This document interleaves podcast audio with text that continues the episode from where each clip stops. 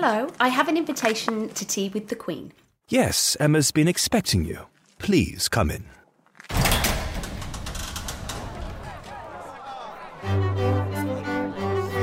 I think that we just massively underestimate, especially as women, our own capability and awesomeness. And it, it's changed. It's changed my life completely. Yeah. Sometimes I think you go through this journey as a business owner and think you're a bit crazy. You're like, who am I to have this dream? Well, I just think women are hard on themselves. I wish I had been more confident in what I was capable of. But I feel like you do what feels right for you, then that's going to be always on brand. Women, our natural inclination is to be pleasers and to put other people before self. I've never had a tea with the Queen before, and this is such a pleasure. Hello, I'm Emma McQueen, and welcome to Tea with the Queen. The hopes and expectations among people in the workforce these days have changed significantly. Employees are more in tune with other priorities a work life balance, having a side hustle, and other goals that might be out of whack from the company they work for. Businesses need to understand what motivates their employees and allow for some flexibility. Otherwise, they're going to find it hard to hire and keep top talent, especially now when there is so much demand for skilled workers. Today, I chat with Julia O'Reilly. Julia is a people and culture consultant who helps big corporates and mid sized companies with transformational change. And things are a changing more than ever. And so it's timely to sit down with Julia this episode and share with you her thoughts on the world of HR. Hi, Julia. Welcome to Tea with the Queen. Hey, Em. So great to be here. I'm oh, so good to have you here. A little bit nervous, but excited. Don't be nervous. You'll be fine. Hey, tell us, you're a ProSci certified change practitioner. What does that mean and what do you do? Yeah, ProSci is a change management methodology that is essentially used to move people through a change process effectively. So often change management is sort of combined with project management to get people to a particular outcome or new way of doing something effectively. So the methodology can really be applied to anything, any kind of change, going from something where we are now to where we want to be and supporting people to get there in a positive way. Nice. I like it. And for our audience listening, ProSci is spelt P R O S C I. So you could say Proci if you didn't know any different. It's always one I think people stumble over. I think the first time I saw it, I didn't know how to say it. And lots of people say Prosky. Oh, Prosky. I would say Prosky too, yes. Yeah. Through the accreditation process, they um, tell us that is ProSci. ProSci. Hey, before you started out on your own, you worked for a range of big employers like Pacific Brands, Aussie Farmers Direct, a hospital. What were some of the biggest issues you saw in those places? Like without naming names. yeah. If I think kind of across all the different organizations that I've worked for, there's um, probably one theme that comes to mind. And if you've ever worked with me, you probably hear me bang on about alignment a lot. I mean, I, I work with you in a different capacity and I still hear you bang on about alignment a lot. I think from a people perspective, alignment is a really big driver of call it people issues or um, concerns or lack of performance. Um, and so that could be lack of alignment between two individuals in a team around what their role is and their role clarity, creating tension. It could be two teams with different directions or different priorities pulling in different directions. It could be lack of a strategic direction in terms of where people think we're going. So there's this common theme that sits under a lot of people challenges or issues that all stems back to alignment. So if we can kind of get that alignment right at the start, it really sets us up for success. Do you know what I love about working with you, Julia? I love the fact that I used to be in HR, I used to be a HR director, and you and I used to kind of work in the same circles, um, move in the same circles, and I understand all the language from HR to people and culture to change to project management to alignment, all that kind of stuff. I'm curious though, you've been on your own for a little while now. Is small business different? So, is, are the organizations, because you are now on your own, but you're working with organizations, does it more or less have the same people challenges, do you think? Yeah, that's actually a really interesting question. I think the answer is yes and no.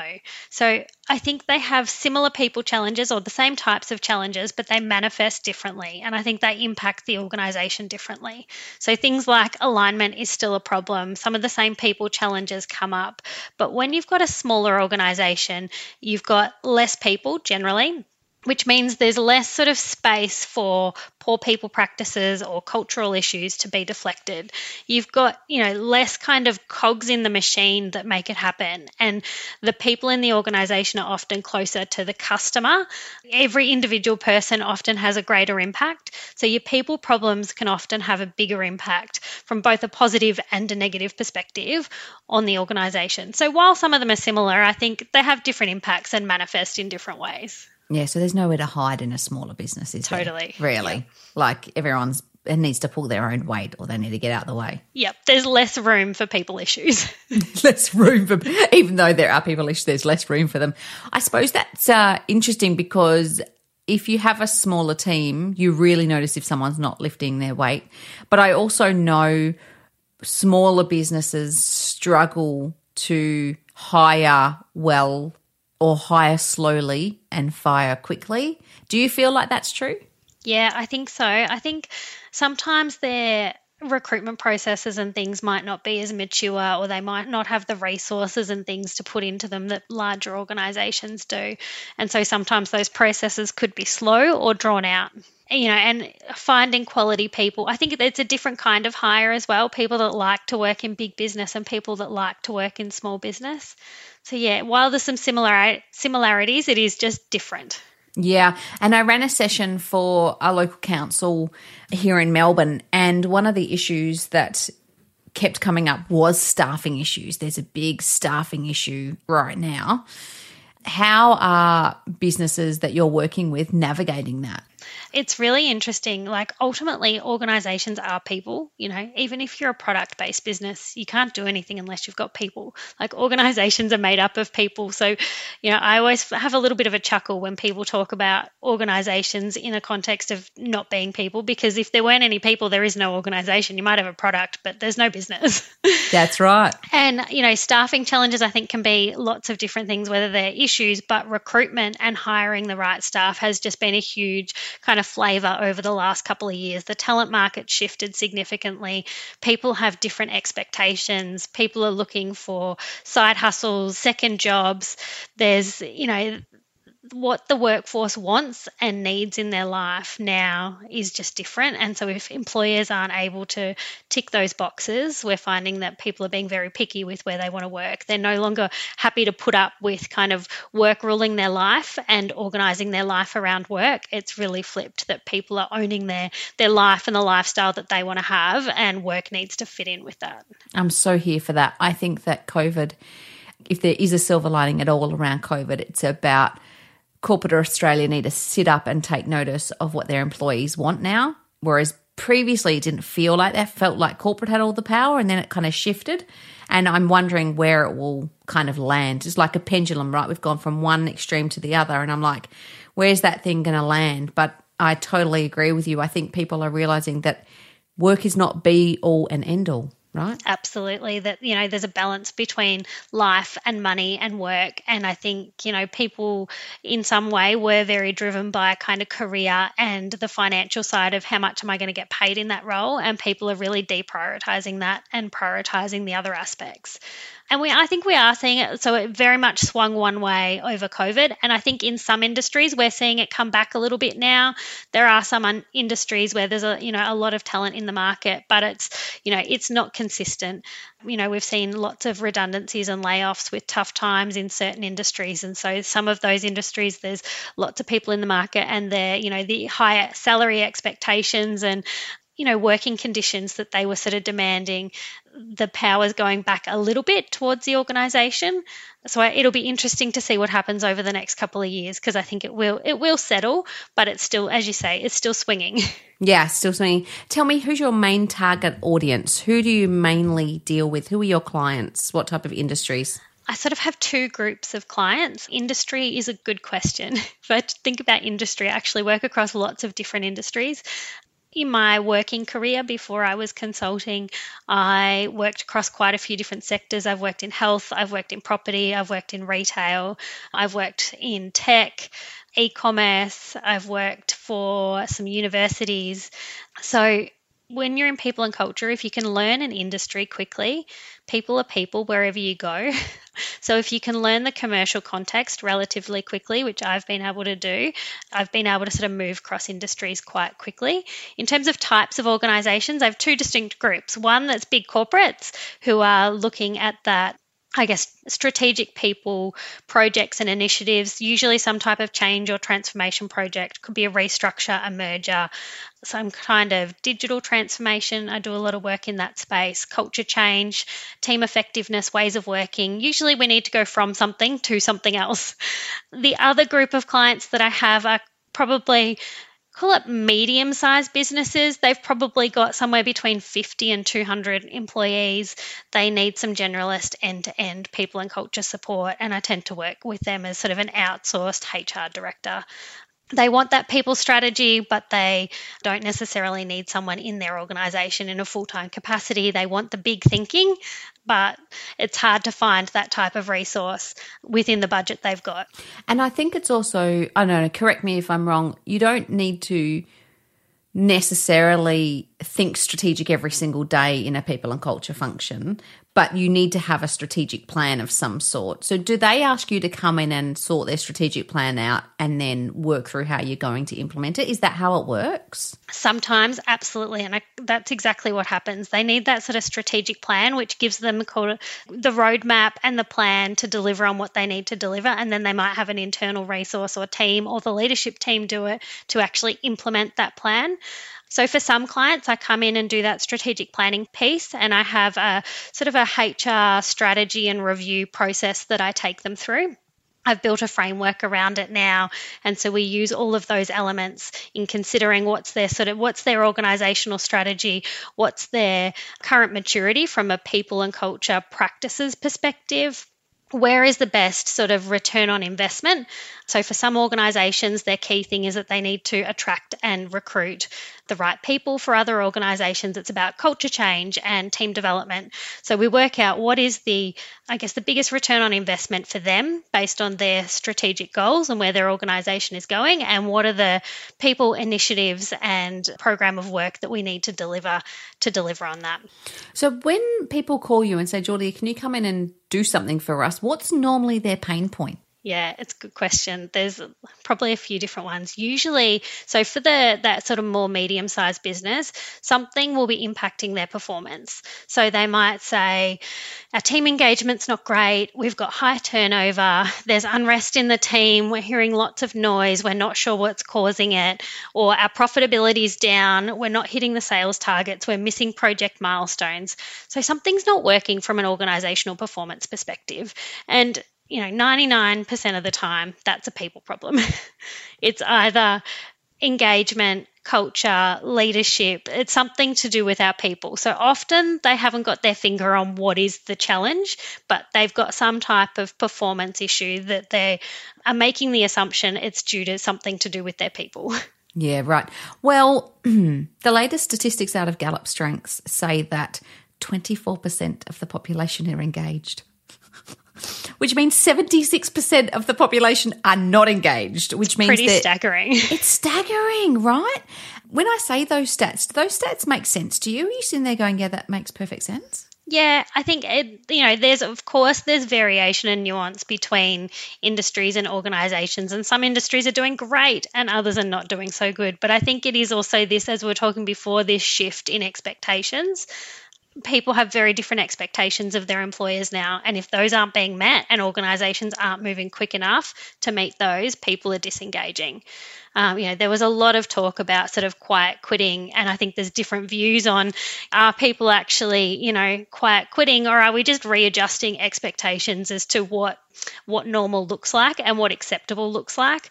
So I think we're, you know, very much in that sort of adjustment period of people still figuring out what does this look like? And actually, you know what? Maybe the way that we measure engagement now is not the right right way to do it anymore. It's one of those things that I think lots of organizations measure engagement, but there is not one consistent way of doing it. So maybe we need to rethink how we measure engagement too. Put the cat amongst the pigeons, yeah. don't you? I love it. I love it. I think um I think organizations need to start paying attention to their people.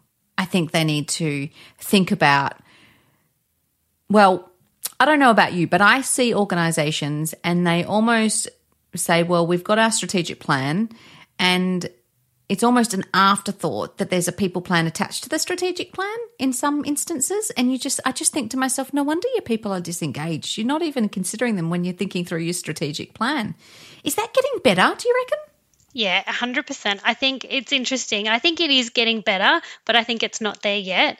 And like i said before organizations are people.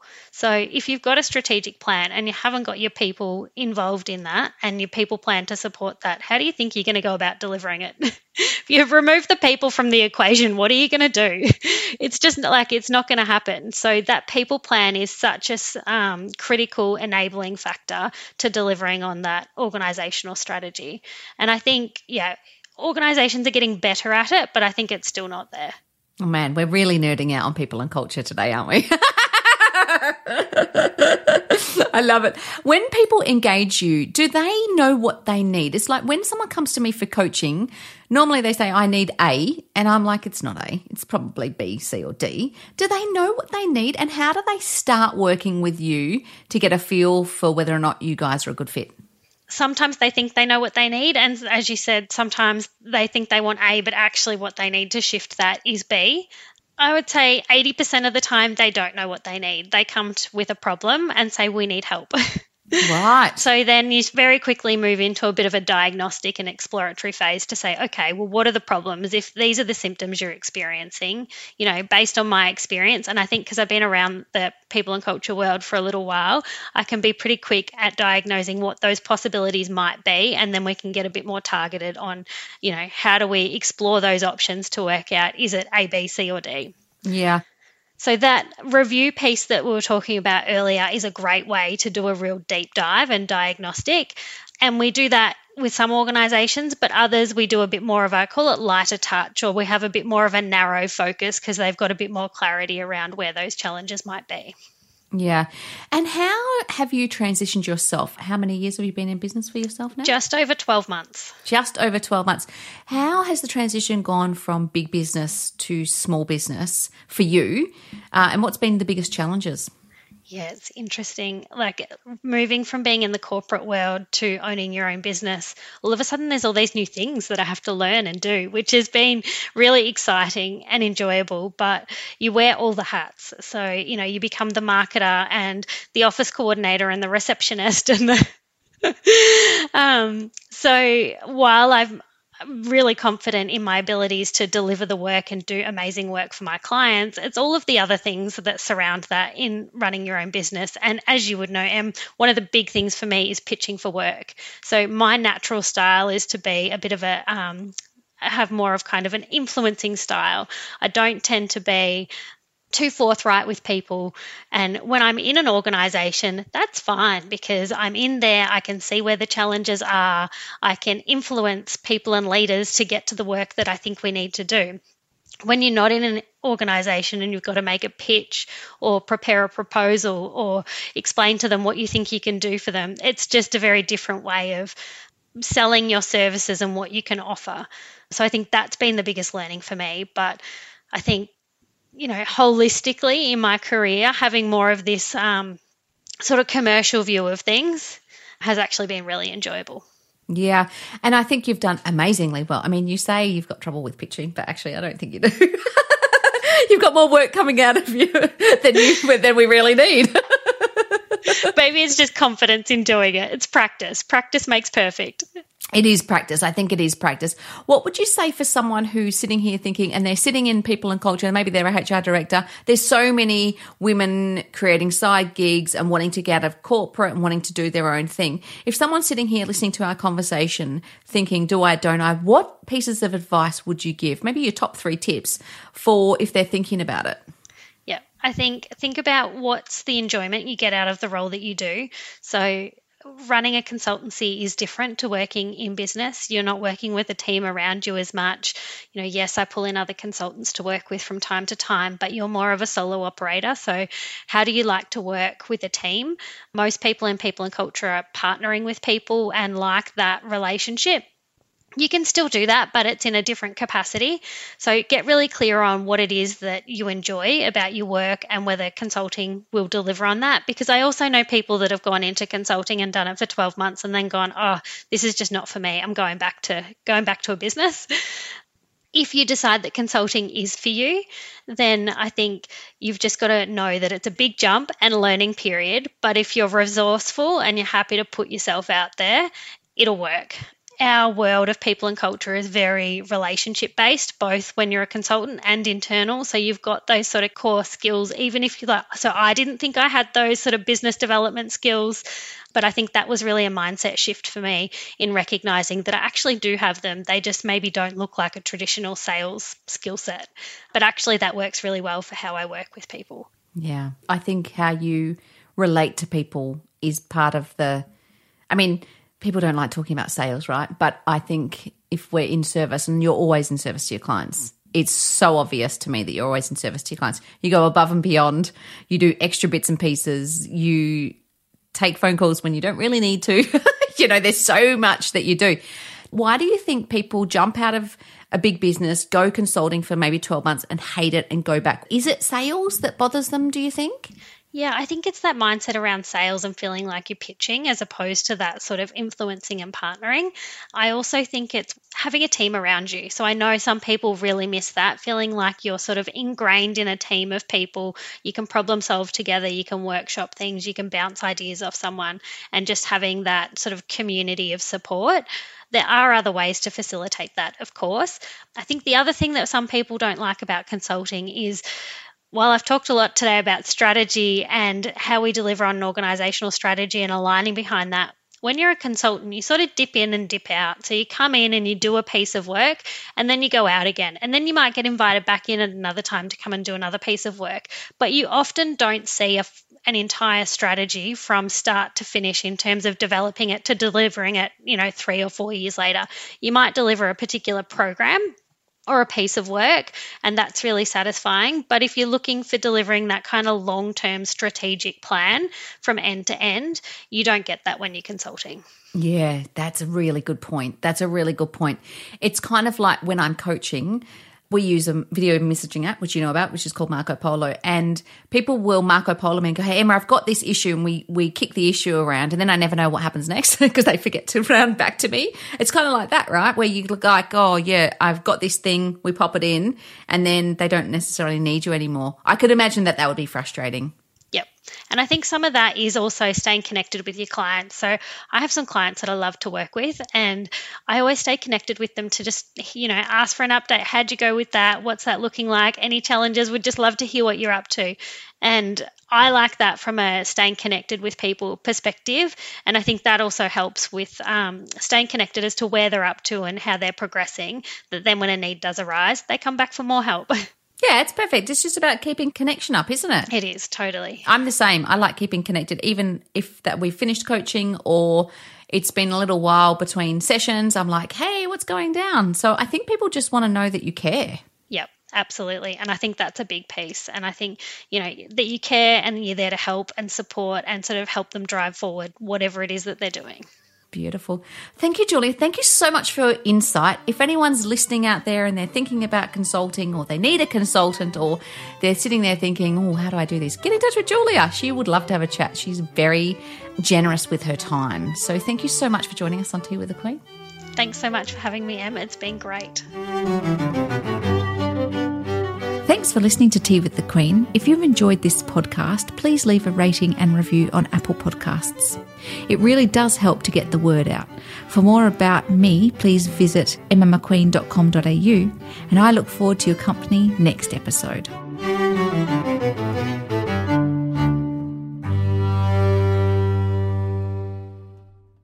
Goodbye. Thank you for coming.